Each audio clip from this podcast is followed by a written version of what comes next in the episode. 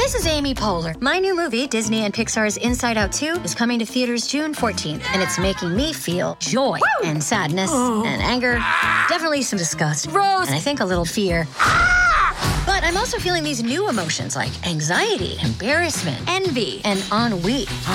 It's what you call the boredom. Okay, that one was weird. It's gonna be the feel everything movie of the summer. Disney and Pixar's Inside Out 2, rated PG, parental guidance suggested. Only in theaters June 14. Get tickets now.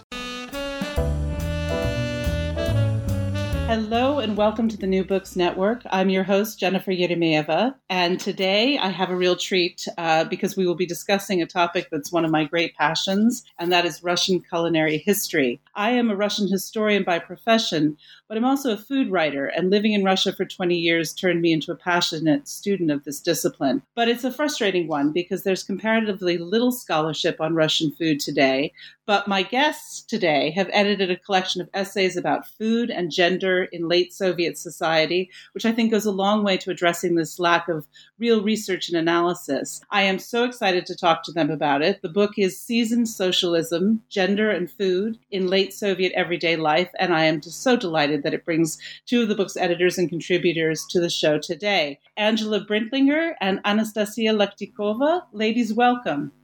Hello. Hello. Great to be here. I can tell uh, our listeners that both Anastasia and Angela are incredibly busy academics. We spent about a month trying to find a suitable time uh, to do this interview. Uh, sometime when each of us was was free to do it. It was quite a challenge, but I'm delighted we found the time. Um, before we begin to talk about the book, could I ask each of you to tell us a little bit about your academic background and how you became interested in culinary history? Angela, perhaps we could start with you. Sure. Uh, Jennifer, I'm a faculty member in the Department of Slavic and East European Languages and Cultures at Ohio State University in Columbus, Ohio, as well as director of the Center for Slavic and East European Studies there. And I've been teaching Russian literature and culture for just over a quarter century. Uh, people often ask me, You're a professor of Russian. Are you Russian?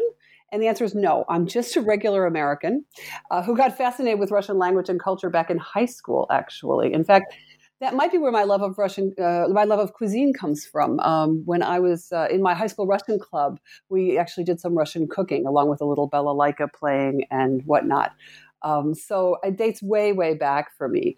Um, but I learned to cook like a Russian, uh, I would say, in a Soviet dorm room uh, during my first uh, semester abroad in Leningrad. My roommates taught me to love uh, soups and salads. Um, and uh, for Russian cuisine, I think we'll talk about it later, but uh, soup is really the main thing. Um, and on holidays, particularly International Women's Day, uh, Russian women compete with each other to serve the most beautiful and delicious composed salads. Um, I just recently was looking through my old pictures uh, from International Women's Day in 1987, uh, featuring the fantastic salads that we made to celebrate that day. Um, you know, I just love to, uh, I take every opportunity I can to ask my Russian friends, my men and women friends about their cooking techniques. Uh, and, and that's, I guess, you know, part of where this, this comes from is my love of cooking at home as well as my academic interests. Well, um, I came to the United States to go to graduate school and study English. Um, I'm from Eastern Ukraine, and um, I lived all my childhood up to after college um, there. And um, um, I did finish a degree in uh, English and comparative literature, uh, and have taught English composition and also some Russian and um, I came to food because my life is constantly um, revolves around food. I'm not just interested in culinary history, I'm obsessed with food, just like my mother is, uh, just like many women who grew up and lived in the Soviet period. I was writing my dissertation on Vladimir Nabokov actually, while feeding my, my family and uh, raising two babies and uh, telling my husband stories from my childhood family um, time, and um, um, all of which somehow ended up being stories about food adventures and about relationship with food. Um, and uh, my husband kept saying uh, that would make a good essay. You should write that one up. And I didn't believe him at first um, uh, because I thought, who would care about my little stories about my little family and uh, about this specific recipe? But then I started thinking about it slowly, and um, all stories that came out were autobiographical accounts, and I wanted to share them with broader audience. Um, uh, so I had to make them academically acceptable. So I turned to the culinary studies and educated myself in the field. And and and how did the idea to do this particular book come about? Um, it's it seems like it's a very collaborative. Uh, I don't want to say joint venture, but a, a collaborative venture um, in academia. How did you guys come up with the idea? Well, you know, we actually share um, other research interests as well. We both write about autobiography and about biography, and so we were together, uh, actually in a conference hotel room um, talking about various uh, projects that we were doing. And Anastasia said to me, Hey, you know, I need another co editor for this project, this idea that I have. And I said, Hey, I'm not chopped liver. What about me? so so, so we, we just you know and then we we we never did do a conference uh, we just uh, we put out a call for papers and we collected people that we knew would have interesting things to say and we thought about you know how we wanted it to be shaped and what was missing and sought out people who could fill those those niches those those lacuna. And uh, I, I think it came out beautifully Anastasia, your book covers uh, the period of the thaw in Russia, that's 1964 to 1982, but many of these essays reference traditions from earlier periods as well as food. For our listeners who may not be as familiar with Russian culinary history, could you briefly outline it in very broad strokes? Um, what happened to Russian cuisine before 1964 and how it changed through the histories? Well, um, uh, the changes to Russian cuisine uh, were introduced by the changes uh, in the country and in the government. Um, also, the World War One and World War Two had a huge impact um, on just basic availability of foodstuffs, and um, uh, for the most period uh, between the wars and even after World War II, uh, Soviet citizens were quite hungry, uh, if not starving, um, and I mean regular people. Um, and um, I think the period that we are trying to cover actually um, kind of documents uh, more or less normal life, uh, Soviet life that. Um, uh, that, um, for example, I had as a child, um, and so a good time, and um, um, um, before uh, early 60s, um, Khrushchev was still struggling to um, feed the country, just basically feed the people. So uh, the relationship with the food uh, was really basic, I think. Wouldn't you say, Angela? Um, well, one of yeah, one of the things I think that people, especially in the United States, who are interested in Russian cuisine, they focus on kind of the elite cuisine, which is often you know what the, the dishes that came in from France or from French uh, chefs who came to mm-hmm. Russia in the 18th or the 19th century. These things developed. Um, and uh, it's not what the regular people ate. So one of the things that I think is the most is so interesting about the period that we're looking at is that it's kind of the first time that regular people began to have a more comfortable level of of everyday dining. So that they're combining the traditions that they had from their peasant grandparents um, and from sort of older russian uh, times with some other foreign influences influences based on the expansion of russia into the soviet union and the the uh, adoption really of cuisines from you know the other republics uh, which are no longer part of Russia but which uh, in the, this particular period uh, had a had a big influence I think on certainly big city uh, eating. Would you say Nastya mm, yes um, also, official policy about food ha- had a huge impact on how people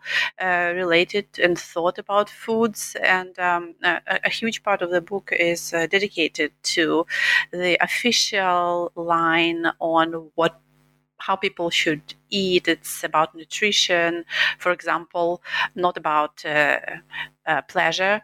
Um, it's about correct way of eating.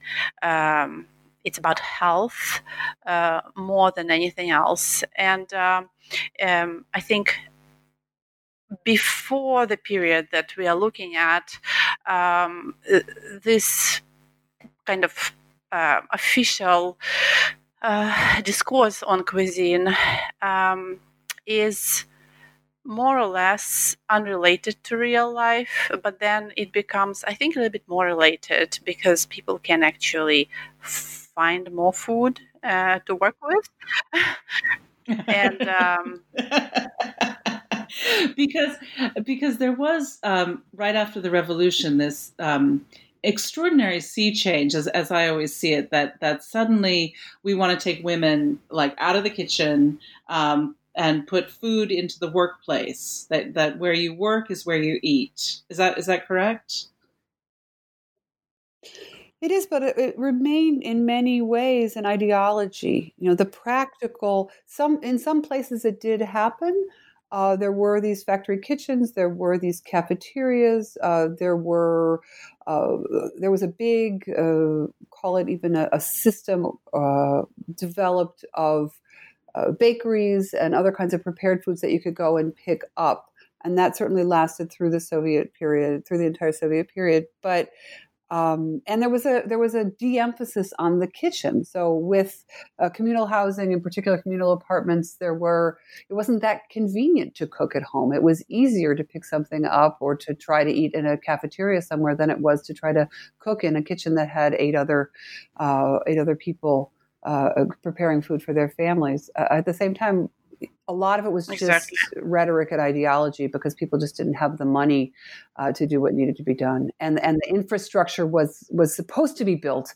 and wasn't always uh, didn't always make it into reality. So we see food touching economic history, social history, as well as culinary history, and yet this topic is so undermined. Um, not undermined in the sense of of sabotage, but I just don't see that there's a lot of scholarship on it, and I I wonder if you can sort of unpack why that may be. You know, um, uh, in the United States, uh, in the last, call it 30 years, there's been a little bit of scholarship. And we deliberately asked Darra Goldstein to write the preface to Seasoned Socialism because she's one of the pioneers of Russian food studies in the United States. And she talks about the early years of food studies a little bit in that preface.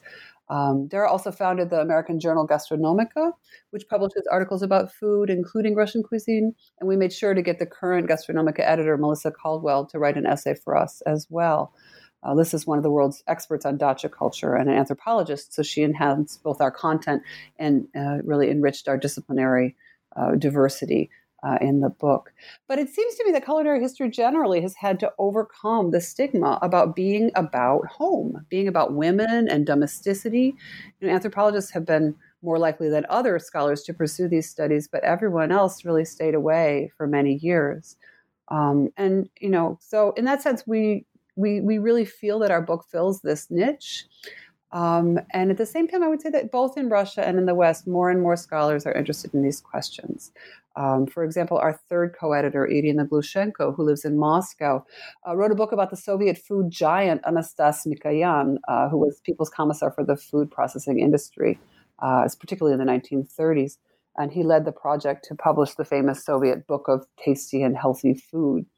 Um, anyone who knows Russian can find Irina as a talking head on documentaries that circulate on YouTube. She's a terrific speaker and she's good at popularizing the scholarly approaches to the history of cuisine. Um, so that's you know definitely there are a couple of, of studies both in Russia uh, and in the United States and in other places uh, over the last twenty or thirty years, but it's the gender thing in some ways that is, kept that it? kept food it's also down. Uh, yes, uh, I would like to add. Um, I think it's also uh, food studies uh, don't fit very well with a feminist um, uh, agenda. Uh, because because it looks at a woman who is a homemaker and who is engaged with food very intensely. So um, it's not something that uh, Western feminism uh, uh appreciates. or even or even is interested in or is interested in um, studying um, objectively um, it, it, uh, it, it's not um, a major uh, yeah a major point of interest um, Well, and we can even just go going back to Anastasia's comment about her husband. Um, you know, she her husband saw that it was interesting, and she herself, as somebody who was educated, being mm-hmm. educated in the academy, felt that oh no no that's private, that's pub, that's personal, that's not scholarship. But in fact, uh, once we turn our scholarly eye on these issues, and if we can get past some of the discomfort of oh it's just women doing their thing um, feeding their families, we see all sorts of interesting uh, aspects to be looked at.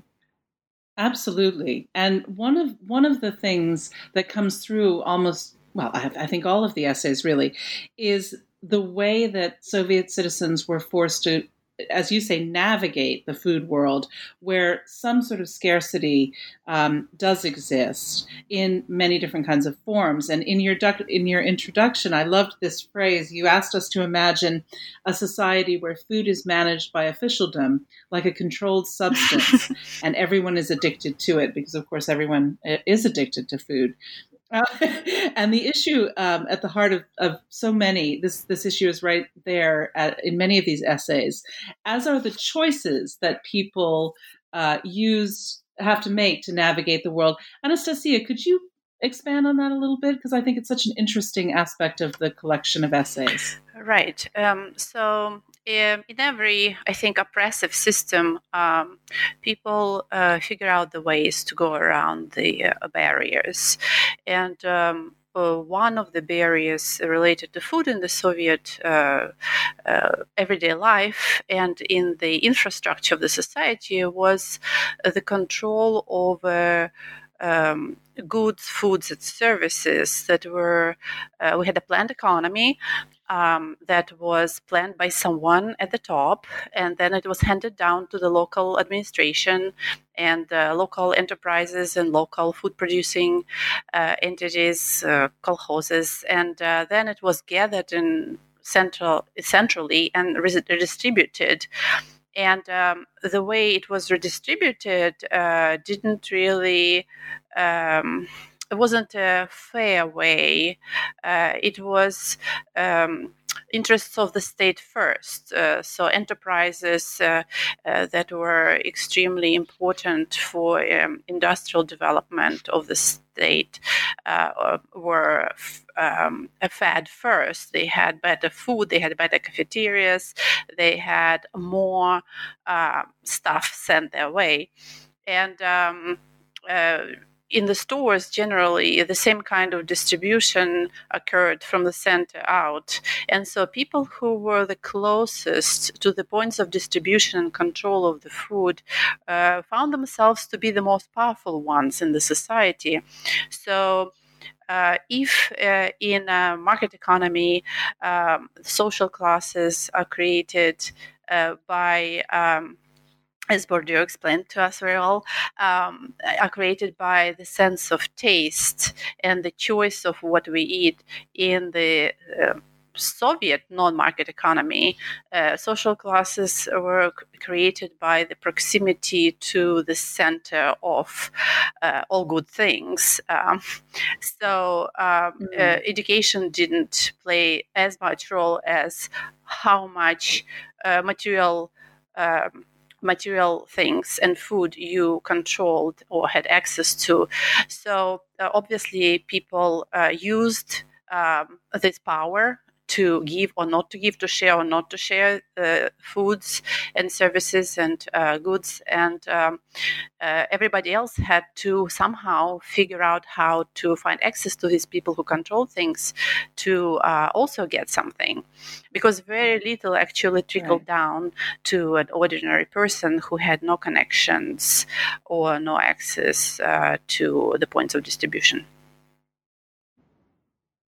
I think that that is um, the proximity and how to uh, get get food is something that comes through in humorous ways in uh, Soviet film.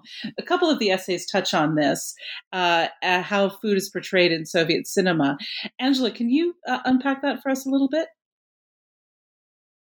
Well, you know, um, it, is a great uh, way to access uh, food um, and so visual, obviously. So, uh, you know, early Soviet cinema is well known for its innovative techniques and its path breaking directors. Uh, and I myself have used the famous Eisenstein men and maggots scene from Battleship Potemkin to teach about food history. Anybody who hasn't seen that scene, just, you know, uh, put it into YouTube and check it out. It's quite quite vivid. Um, but the heyday, the heyday of Soviet film was really in the 1970s and 80s. They were great films and great actors and a lot of melodrama, which fits well with our themes. Uh, gender relations were really important in the Brezhnev era, and this, the various roles of women and men in society were shifting. So, uh, in two of the essays in the book by Adrianne Jacobs and Irina Glushchenko, um, they really they look at these a number of these films uh, which treat precisely this question: if women, like men, uh, built careers and spent a lot of time in the workplace, then who was taking care of the children and who was making the dinner? Uh, one good example um, discussed in, in, in, both of the chapters is the Oscar winning 1979 film Moscow Does Not Believe in Tears. It's, again, one of the better known uh, Russian films from this era. Uh, and in that film, three types of women are shown the more traditional, shy, and motherly type who lands a husband and expends a lot of energy raising and preserving food at her family dacha to feed her growing family. Uh, she has a couple of boys, I think. Three, actually. If I remember correctly. Yeah, three. Um, yeah. three. Oh my god! Which for the yeah. time, I mean, imagine. Two boys especially in terms of feeding them. You know what a nightmare. Anyway, so the second the second uh, woman who's in the film is the gold digger who tries to use her looks to land a wealthy mate, and she ends up old and sad and divorced from her alcoholic husband, who somehow still comes by to to beg for money. Um, and the third character, you know, the successful character is the executive uh, single mother who has to find a man in the end to show her around the kitchen and complete her family. And that's the, the ideological message. That suitor, Gosha, plays against type in a way. In Russian culture, as in many countries, men traditionally cook outdoors. Uh, in Russia, they're in charge of the shashlik, just as in the US, men cook meat at the backyard barbecue. But Gosha excels not just at shashlik, yeah. but also at soup and he's not ashamed to put on an apron. So those those uh, it's it's humorous, uh, but it's also um, really in some ways uh, an an ideal for a woman who wants to be successful, who wants to work hard and have the kid, and also end up with the man uh, in the kitchen. So, this film and others, like my favorite is A Train Station for Two uh, from approximately the same time period, uh, they show how women in this era that interests us, the era of what we're calling seasoned socialism, are trying to have it all. But without help from men, they cannot juggle their aging parents, their jobs, their children, and their social lives. It sounds actually oddly like my own. Uh, um, so literature in the Brezhnev period also began to treat this topic. Uh, our, another of our contributors, uh, Ben Sutcliffe, uh, has called this the, the, the literature uh, of the period, especially written by women, the prose of life, right? Uh, where we're really thinking about how do you get things done? How do you raise the children? What do you do with the mother who somehow lives in your room and yet you have your your your boyfriend over? And now what do you do? So this is part of why we chose these particular parameters for the book is that there's so much uh, both comedy and drama and tragedy uh, in the scenes that are portrayed all around food, right? All around food. Absolutely. All around food. and I wonder um, if we could talk a little bit about how people learn to cook. Um, how you know how does Gosha know how to how to make uh, make the wonderful soup that he does? Anastasia, you um, cover this in in one essay, and um, I wonder if uh, I always to, to me, I'm always struck by the fact that there are comparatively few cookbooks, uh, you know, real classic ones. We've mentioned the book of tasty and healthy food. Um, that's maybe one of five um, seminal cookbooks in Russian. Uh, can you tell us about the, the, issue of cookbooks? Because there are a lot more cookbooks, but we just don't know about them. And I wonder if you can tell listeners why. Well, um, actually, in the Soviet period, uh, there were maybe more, but you couldn't buy them. Uh, you couldn't even purchase uh, the cook of healthy and tasty food uh, outside of the capitals, I think, because I've heard about it, for example, but I've never seen it until I, my uh, brother married a Moscovite and her mother had one. Um, uh, we had a book called Culinaria, which was uh, created for professional cooks. Um, and it had very bright pictures with um, professionally uh, created cakes and uh, measurements for a couple of hundred people uh, to cook one of the recipes. So I looked at it um, as an illustrated, I don't know, illustrated Bible, you know, in uh, um, the language that I didn't read, and uh, it was fun, um, but it wasn't a source of information. Um, there were a couple more, a couple more that people used um, very selectively, because um, the purpose of creating these cookbooks wasn't to provide really information and help women to cook. It was a different kind of a project. Um, it was um, a representative project. Uh, this is what our Soviet cuisine is like. It's rich, uh, it's uh, healthy. This is how you should eat. Nobody cared if you could actually find ingredients for the um, recipes that were representative. Um, and um, uh, this was the case in eastern Ukraine um, and uh, in some other provincial places. But for example, uh, in Estonia, where I've spent um, a couple of summers, uh, there was a local publisher who published uh, very reasonably composed cookbooks in Estonian. Uh, you, you could find small brochures on um, Estonian soups, Estonian desserts, Estonian meat dishes, uh, sausages, fish. So they were available, very inexpensive, and uh, also uh, realistic. Um, extremely. I find them in every family that I interview for my research.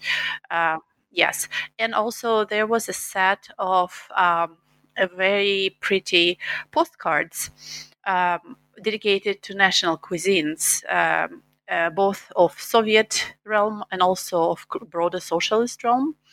Um, there was a very bright picture on the front and the recipe and the process of how to make the dish in the back. And those, I think, they were available in the capitals as well. And some women used used them sometimes uh, to diversify their uh, cooking. But but um, you know most of the uh, cooks who've gone from the former Soviet Union to the West and, and have published successful cookbooks today. I'm thinking of Olia Hercules, Alisa Timoshenko. They seem to have a rather um, waterlogged book that their grandmother created um, with the home recipes. And do, is, do you find that this is a common thing in, in your research?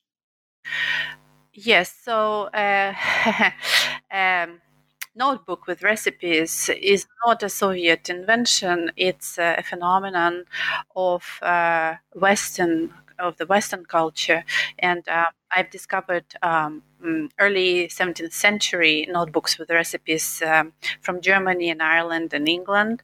Um, and they look just like Soviet ones, just, just, a little older.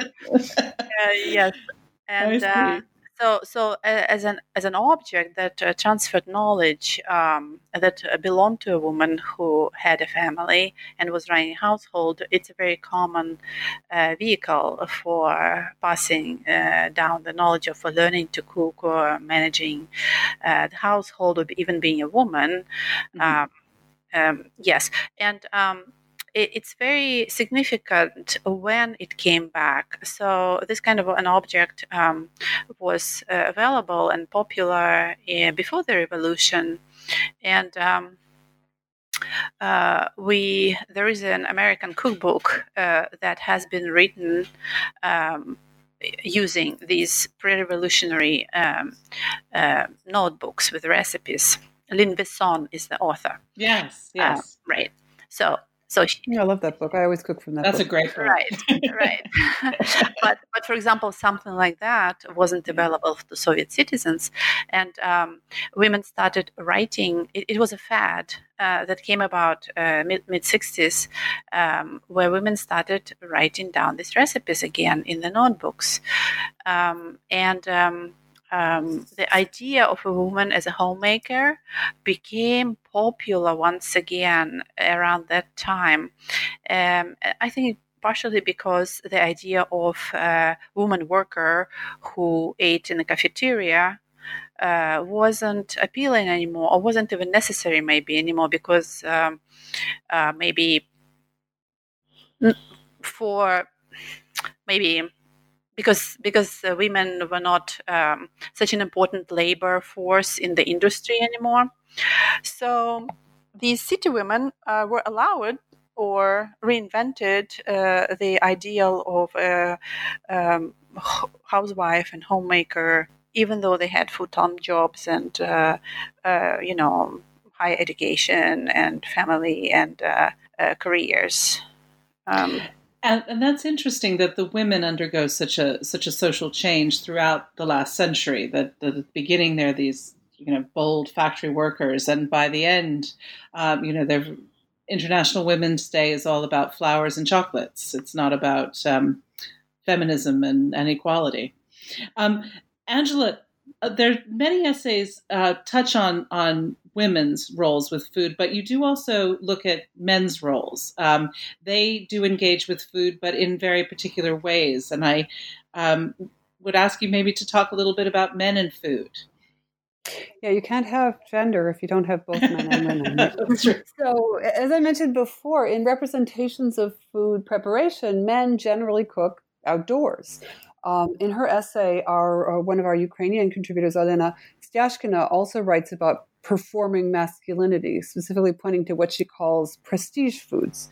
Um, foods which require a certain status to access special sausages, some caviar, some preserved foods um, again, w- w- what Anastasia was talking about, this distribution system, you know, women sometimes had the status to get these special food packages with the scarce goods, but men also could bring them home or to a party to enhance their social status as providers. Um, I could go back to, again, to um, Moscow Doesn't Believe in Tears. There's that wonderful party scene where this one relatively uh, slightly older, maybe slightly not so attractive man shows up with his briefcase and starts pulling out canned goods to say, See, look, I'm a really great provider. Uh, you should want to date me. You should want to marry me because I have access to, to these kinds of, again, scarce goods. Um, we also talk in the book about how men bought certain foods at markets, uh, meat in particular, but also fish and greens and fruit, perhaps because they were bulkier and heavier to carry, maybe because you had to have a car sometimes to cart some of them around, and men were more likely to drive in this period. Um, but also maybe because the space of the open air food market included male sellers, often from the southern reaches of the Soviet Union. Um, that gendered divide stores are for women, markets are for men, the kitchen is for women, the outdoor grill is for men, is a stereotype, of course. And in life, there are always exceptions. But Soviet families, Soviet men and women often did perform these traditional roles, and the expectations for their behavior um, were gendered. I would also go back to um, uh, the question of demographics as one of the reasons. In post World War II Soviet Russia, men were scarce and their value increased. So women were ready to serve them. When no man was around, they grew and preserved and served food to their children and their parents and each other. Um, again, you know that I, I, I really want to highlight what Anastasia was just talking about these um, uh, the manuscript, personal manuscript cookbooks, which are the subject of her research. We have beautiful illustrations in the book of those actual objects, um, and uh, they represented this network she talks uh, in her in her essay about the network that women created uh, to share those recipes sharing them at work and and um, putting the names of their friends and their coworkers on the recipes in their own notebooks. So let's try the one that so and so made and brought to the lunch. Men weren't weren't bringing food to work um, but men uh, are also really interesting um, when we think about how did they provide uh, prepare, consume? In what situations were they also involved with food? And I and I loved the way you talked about it as a performative, um, the way the way men cook, because it's often at the dacha. There's a large fire. It's very dramatic. Um, Anastasia, take us to the dacha because that's such a big part of. Um, the issue of food is is for those who do have a dacha. Um, talk to us about what it is and how what role it plays uh, in this era. Mm-hmm. Well, I grew up uh, in at, at, the dacha. Um, yes, um, I re- my first memories come from dacha. Uh, it was purchased by my grandmother for a huge amount of money as a plot of clay, and uh, by the by my time. Um, it was uh, a knee-deep uh, dirt, uh, dark earth that was packed with plants in four tiers. There were huge fruit trees. Uh, then there were smaller fruit trees. Then there were bushes under the trees. And uh, then there were flowers under the bushes. And everything, literally everything that could grow in the climate of Eastern Ukraine grew there. And this was our way of uh, having plenty um, that was that impacted our lifestyle hugely and our quality of life. Um, because people who didn't have access to self grown um, foods, they depended on uh, what was available in the stores and at the markets, and um, they could afford or access very little. While we had no restraint on how much we could eat, for example, of uh, fruits that were very inaccessible, and also vegetables. And um, dacha is originally is a gift from the emperor uh, to a Russian noble. Dacha davat uh, is a term uh, for something being given, a present. Um, and um, um, this tradition comes from um, the capitals, actually, where nobles lived and where they had dachas and cultivated them as a place of rest. And um, until now, we have in the colder climates, obviously, of St. Peter, St. Petersburg and Moscow, as well as in uh, Baltic republics, where it's also very cold. Dachas are places of um, um, uh, where you take your vacation, where you rest, but also where you forage in the forests. So you pick up berries and mushrooms and herbs in the natural environment uh, that is around you uh, in abundance. Uh, you fish. Um, you basically reconnect with nature and you do grow some vegetables, but your growing period is extremely short. Uh, so it's a place of rest. In uh, Ukraine, dacha is a place of heavy everyday labor from the beginning from the beginning of the season to the end of it. Uh, it has huge rewards and a certain freedom from the limitations that the uh, economy uh, puts on you in the Soviet period, but it's also a lot of work. It's a ton of work. I mean, I yeah. I know I have Russian friends who go for a weekend at the dacha and come back uh, to work as if it's a rest cure um, because it's just they've spent so much time at the weekend working in the garden. But it seems to me that most Russians really uh, see the value in growing something on one's own um, and and using the plants to augment nutrition. Um, there's an extreme example of this in, in your book, um, talking about women in labor camps um, as late as the 1980s. I recently interviewed Mark Galeotti about his book on organized crime, which is kind of like an opposite of your book, um, because he talks about the very um, violent relationships people have in the labor camps. He's talking about men.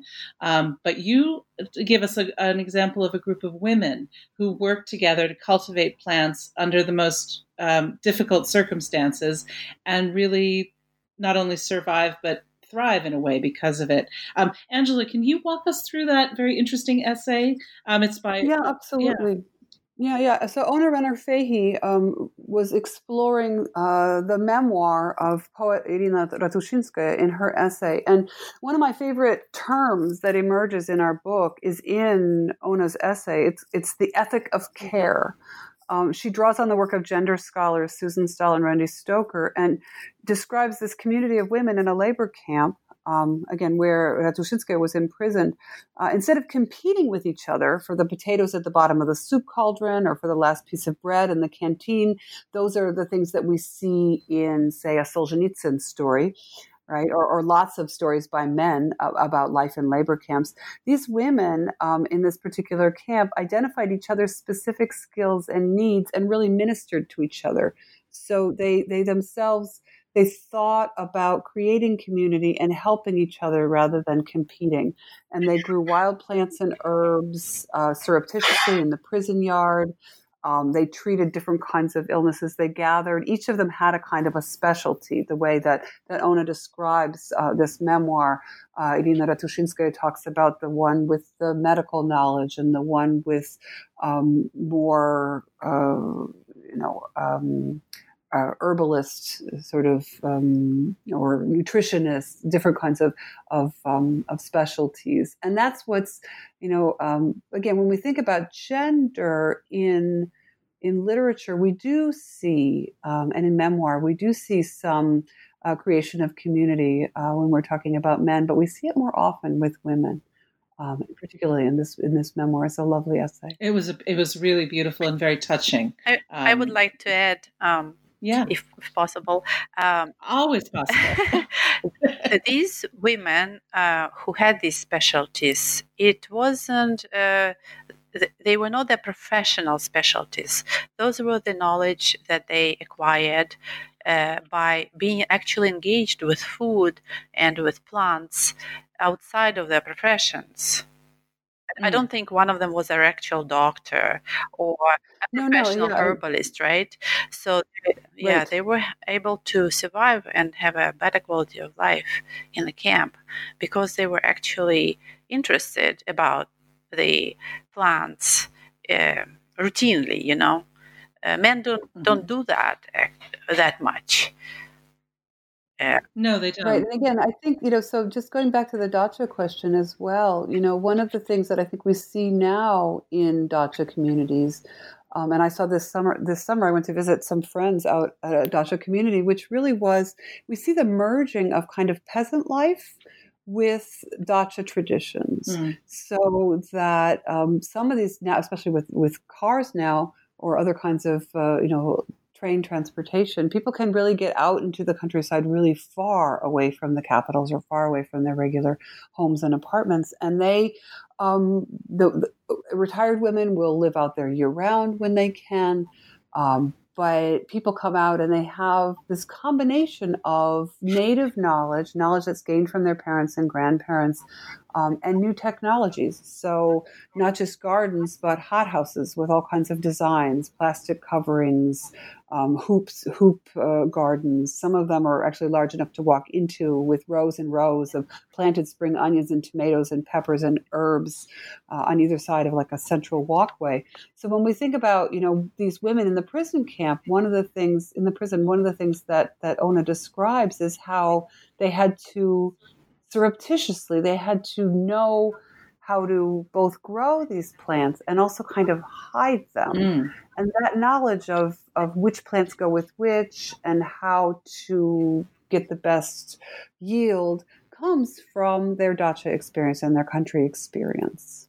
And of course, the most important vegetable of all is the cabbage, isn't it? and Angela, you I think so. you for me, you took the cabbage to a whole new level in this, in this collection of essays. um, I, I thought I knew my cabbage lore, but oh no. Um, tell tell us about the cabbage. So thank you for that. Yeah, I wanted, I, I did write, and I'm a little. That's how I got. I came to the project really, as I was already, I think, obsessed about cabbage. Um, I wanted in my essay to posit an alternative to the anthropologist Nancy Ries's idea of pot- potato ontology, which I also love. In brief, Nancy uh, explored in her in an essay uh, a couple of years ago early post-Soviet Russia, and she came to the conclusion that everyone remained comfy as long as they still had potatoes. Even if they were only eating potatoes, they felt like they wouldn't starve. Um, and again, when we think about that early post-Soviet period, late late Soviet and early post-Soviet period, there really was, um, you know, there were ration cards. People were really worried. Uh, they didn't even feel like they could take advantage of the berries out at their uh, country houses because they didn't have access to sugar. So there was this real fear um, again of famine. But so uh, William Pokhlebkin, who's one of the people I write about, the Soviet food historian, identifies cabbage as a foreign food. Um, but it, it, goes way back for the Russians. It's been a staple in Russia for much longer than potatoes. Um, you know, when I teach, especially, I love to go back to the Russian proverbs, which are these little time capsules of cultural knowledge. Uh, and uh, the proverb I use in my title, "Shida kasha pishanasha," um, is a favorite of Russian teachers because of the alternating consonants sh and sh which are so hard for Americans to, to uh, express. Um, but it also uh, gives gives voice to that quintessential peasant food. Um, you know, Russian real Russian food is fairly bland. It had to be easy to grow and make and store in a climate with a relatively brief hot season. Um, and uh, and cabbage is that you know central again quintessential food. Um, so both of these in the in the proverb shchi and kasha shchi is cabbage soup um, and kasha is porridge. Both of them are cheap and easy to make. And and what was important in the old days, right? They could be made overnight in the Russian stove, and they could also really be stretched for a crowd. When we talk about shchi, we talk about um, you know, spring shchi, which was basically just uh, greens that you find in the forest and put in water, waiting uh, for a period when you'll have a, a little bit more food. The, the, looking at the the Russian peasant diet uh, on a in the agricultural year and agricultural cycle is fascinating. Both of these foods in the proverbs, shchi and kasha, they warm the body from the inside, which during the Russian winter uh, is really important. Uh, but what, what, fascinated me about the topic was that the authors I found um, had this, again, this gender split. For women, uh, cabbage seems to have a folkloric quality. It's a food prepared and shared in almost miraculous ways. Uh, and the male food historians that I analyze find it to be an issue of patriotism. You know, that cabbage is cheap, plentiful, and honorable. So I get cheap and plentiful, but why apply, you know, personal qualities to a food? There's something about food that causes writers to kind of bristle about foreign influence, to insist that everything imported has been transformed and russified and made better through that process. So that's what I try to get at. I was reminded when I read that of, um, you know, in, in, 2014, this horrible um, uh, Malaysian Airlines um, oh, expl- God, yeah, dreadful. And in response, rather inexplicably, uh, Putin imposes sanctions on all Western foods um, practically, like dairy and, and chocolates and oils and um, almost everything that's good from the EU um, is suddenly overnight banned. And uh, Sergei Ivanov, who's particularly unpleasant um, member of, of the government, uh, although I think he's retired now, said very pointedly, he said, you know, the Russian people are delighted to live on cabbage and buckwheat kasha, you know, if Crimea is at stake. So, and it gets to that idea of the honorable, like, you know, our honor is at stake. And so we will make this sacrifice very unpleasant. Yeah, I'm sure. I'm sure. I'm sure he personally didn't subsist on Shida I shouldn't you know? think so. No, no. Before we um, before we finish up, I do want to uh, address one more food group. I think of it as a food group in Russia, which is alcohol, um, which is not a food, but it is uh, important um, in in the in the annals of Russian cuisine, and you do touch on it. Can you, um, Angela? Can you take us through the issue of alcohol at this time? Well, you know, we would need a whole nother volume to talk about the connections between food and alcohol. Um, and we knew that our, our volume wouldn't be complete without some insight into the topic. So we sought out uh, Lydia Livkovich, who is our author. She's writing a dissertation on the representation of alcohol and drug dependency in Russian literature. Uh, and in her essay, she details both the official discourse of alcoholism and drunkenness, which began in the 1950s, and then she finds specific examples of how drunks are portrayed in a novella by the writer Vil Lipatov, who, by the way, himself had a very well known alcohol problem. Um, I think it's not a coincidence that the one essay that delves into alcohol discourse is mostly about men. Uh, in this era, particularly, any hint of women's alcoholism was taboo, and certainly women's drinking was not portrayed in mainstream films or fiction. It's a really rich topic uh, for a future project, uh, and the gendered aspect is also fascinating. I love I love thinking about about uh, alcohol uh, representation of alcohol in literature, but uh, but we just have the the one essay really. Right. Right. Well, I, I, think I think a second book is definitely on the cards. There's so much more. um, Anastasia, you are in the former Soviet Union right now, um, and I wondered if you might talk to us a little bit about. I see a, a real resurgence of the idea of traditional Russian cuisine in the past 15 years. Um, I think that people have become really passionate about um, pre revolutionary recipes and methods of cooking. Um, the sanctions that I mentioned earlier have led to everybody has become a cheesemaker. Um, are you seeing that where you are? No, because no, I okay. am I am in EU actually. I'm oh, in okay. I'm in Estonia, who is a member of European Union and also a member of NATO.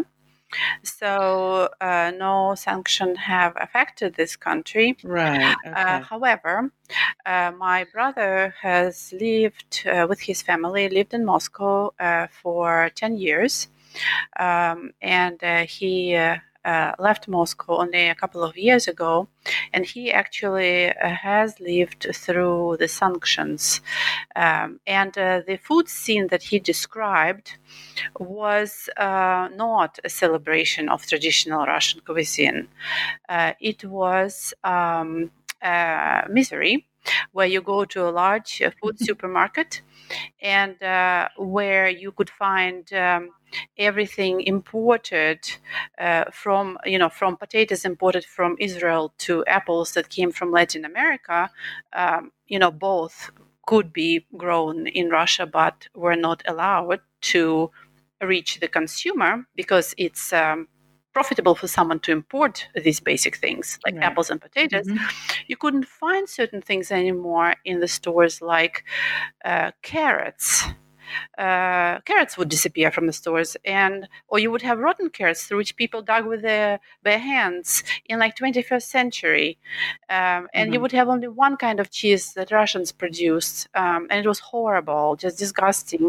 So cheese became a major item that you would gift someone uh, if you happen to go abroad uh, and and uh, you know you would bring cheese as a present um to to to your friends and family. Um, I connect the um, uh, perception that uh, traditional Russian things are more in fashion uh, to the um, encouragement uh, of uh, Russian patriotism in the country, uh, Mm. to looking uh, uh, inward as a nation rather than to the greater world. Uh, to conservatism, political conservatism, and also um, um, probably um, uh, censure of uh, everything progressive and avant-garde in culture, and I can see the same development uh, in music, where the most popular groups the groups that play the same tunes they played 20 years ago, and they're folksy. Pseudo folksy tunes that are exactly the mm. same and, and uninteresting, and there's nothing new or fresh about them. It's really sad. It is sad, isn't it? Well, I think that is all true, but but it's um, you know, and, and I have to say that the supermarket situation is crazy right now in Russia. Um, the supermarkets are huge; they have everything from you know, automobile automobile tires to bicycles. Um, I was in Vyborg uh, at the grocery store, and I we were choosing between fresh fish, which, as we all know, when you see fresh fish, it could have been previously frozen. So we chose some packaged fish that had been frozen on, you know, it said on the packaging that it was frozen on the ship. Uh, so you know, really delicious foods. And some of my friends, eh, certainly in St. Petersburg, you know, they use these big hypermarkets, these big supermarkets, uh, but they also have relationships with people at markets and at small shops. And we had some delicious fresh cheese. So even though I've I've heard, you know, cheese is one of the things that I'm obsessed with. I'm actually a lacto ovo vegetarian uh, which is problematic in terms of loving Russian food. Um, but some of the uh, some of the, the, the small batch cheeses that I have had, I've heard different things. I'm always asking people, "What do you know? What have you What have you tried?" And uh, and you have to know the right people. Just as you know, if you have long standing relationships with people at the market, they save you their best dill, and they know that you want uh, you know radishes and so on and so forth, and they'll pull it out from underneath uh, the the So the, there are good cheesemakers. Um, just not everywhere. As as always, it's, Russia is still a huge country. Absolutely. Well, I could I could talk about this subject all day with you two. Um, there's obviously so much we let we left unsaid, um, but this is a really important book, um, not only for culinary historians and Russian historians, but I think also social historians as well. Um, it goes beyond uh, food, uh, it seems to me, and offers a real window into the mindset of of Russians during the thaw, but also through the ages. Um, and not only about food, I think it also taps into ideas towards society, gender equality, uh, and the role of the state to the individual, and, and, so many others. I really want to congratulate you both on this amazing compendium of, of essays and all the contributors. Uh, it's a very important addition to uh, the the work that's being done on culinary history. Um, so thank you for for all the work. Before we go, I, I want to make sure that our listeners know where they can find both of you um, and what you're working on presently. Angela, you also um, took part in this excellent um, Russian food in exile, which I actually have three copies of that for some reason. Um, but can you tell listeners about that and also what you're currently working on and where people might find you online? Yes, absolutely. So, one of my favorite books uh, for 30 years has been uh, Vail and Genis's Russian Cuisine in Exile. Uh, Pyotr Vail and Alexander Genis emigrated from, actually from Latvia, uh, from the Soviet Union in 1979 to New York. And they originally published a bunch of essays, very humorous, very short, um, uh, poignant sometimes, uh, always with a little recipe uh, tip. Uh, they were published originally in emigre periodicals, and then they came out as a book in 1987. So that's one of the things that I that that I talk about a little bit uh, in my essay for this book. But at the same time, I was teaching it, uh, and as Anastasia and I were working on on seasoned socialism, it dawned on me that it was time to translate uh, and write commentaries and publish uh, an English version of that book, which I did with my former student, Tom Furyk. Uh, and our translation came out at the end of last year. Uh, we're doing readings from it. We're still having a fun time. We're teaching from it. Uh, I did a two day masterclass in Russian last week at the U.S. Naval Academy, drawing on and Genis and the other food studies work I've done. Um, and actually, Tom, I think, has been asked to. Um, to teach a version uh, of the Russian food course that I taught him uh, at Northwestern, where he's a graduate student. Fantastic. Uh, so he's gonna he's gonna do that next year, I think. Most of the the scholarly projects I've pursued have emerged from these, you know, my enthusiasms and my interests: biography, madness, war, and now cuisine. Anybody uh, who wants to find out more should look at my Ohio State Department website or contact me um, at the moment, my longer term project goes back to my training as a literary scholar. I'm trying. I'm writing a monograph about what I call big books, mm. Russian novels that matter that you can return to at different stages of life and find something new. So I'm fascinated not just with reading, but with rereading. Oh, so that's what I. I hope. Lately. I hope you'll come back and talk to us about it when when it's published. Yeah, and um, you know, I also continue to blog occasionally, sometimes about food and culture in Russia, uh, at what I call the Manic Bookstore Cafe. Uh, you can find that at manicbookstorecafe.blogspot.com. And are you on Twitter, Facebook, Pinterest, Instagram? I am on Facebook a little bit. Mm-hmm. Um, I uh, I am not on Twitter. Okay. I you know I, I, can't tweet. I can listen to the birds, but I can't tweet myself. That's fine. That's fine. Anastasia, what about you? What's next in in in your projects, and where can listeners find you online? Do you tweet? Nope. I don't. I do. I do uh, sometimes uh, publish um, tidbits on Facebook, uh, but my major work can be mm-hmm. found on academia.edu under my name. Mm. Um, uh, there are other essays uh, on various topics, including food studies. I am uh, trying to finish a monograph on manuscript cookbooks. Um, I mm. have been able to do some research in um, Western Ukraine and in Estonia, as a representative of Baltic states, uh, territories that um, were annexed uh, to the Soviet Union later. So the dynamics and the traditions uh, are preserved in the families quite differently from uh, the um, initial Soviet space mm, that was formed in the beginning of the 20th century. So I have this contrasting information to what I already have published about, and it's uh, very interesting. Um, so I am uh, finishing uh, monograph uh, on manuscript cookbooks right now. Can I invite you back to talk about that as well? Please. Okay, great.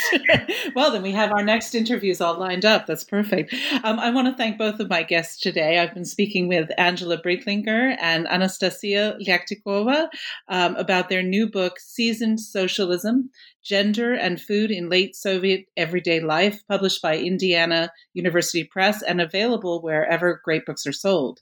Uh, I am your host, Jennifer Eremeeva, and I will be back in September with more discussions about fascinating books with their very erudite authors. Thank you for listening. Goodbye.